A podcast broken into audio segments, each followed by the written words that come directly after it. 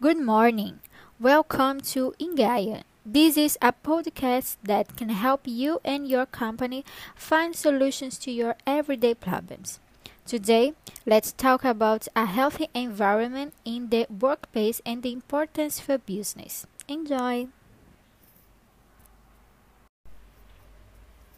Hello, good morning everyone. My name is Giovanna. I am Brazilian. I live in Belém. It's a city in the north of Brazil which has a great importance to the region.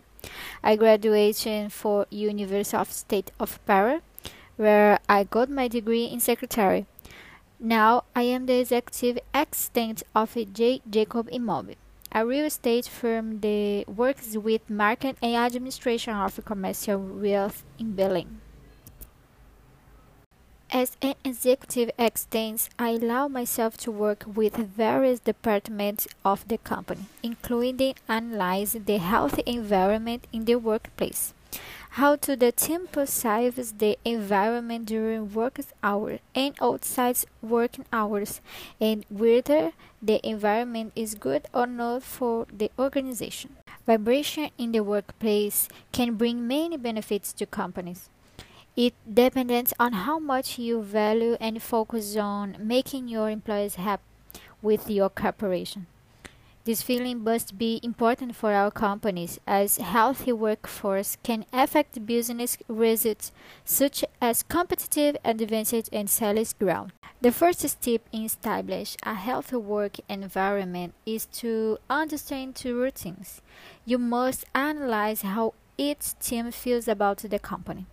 After recognizing the error, everyone understood this problem. In general, the change you must do to start in the physical workplace. You should analyze if the tables or chairs are comfortable, if the levels of light are good, if the decor in the pleasant, you have to be aware that the employees spend most of their time at work, so it must be comfortable for them. Another thing you should pay attention to is the culture of the workplace. Many students have shown that is the best for an office to maintain a positive work culture in the environment every day. Our members must follow values such as respect for difference in the private life of employees. We know that the daily life of the company can be irritation. But we cannot fail to have something very important for our health the rest time. Every boss must be aware of this because this responsibility is theirs. According to Public Health England, employees should rest at least 30 minutes a day as this is a good way to improve overall health.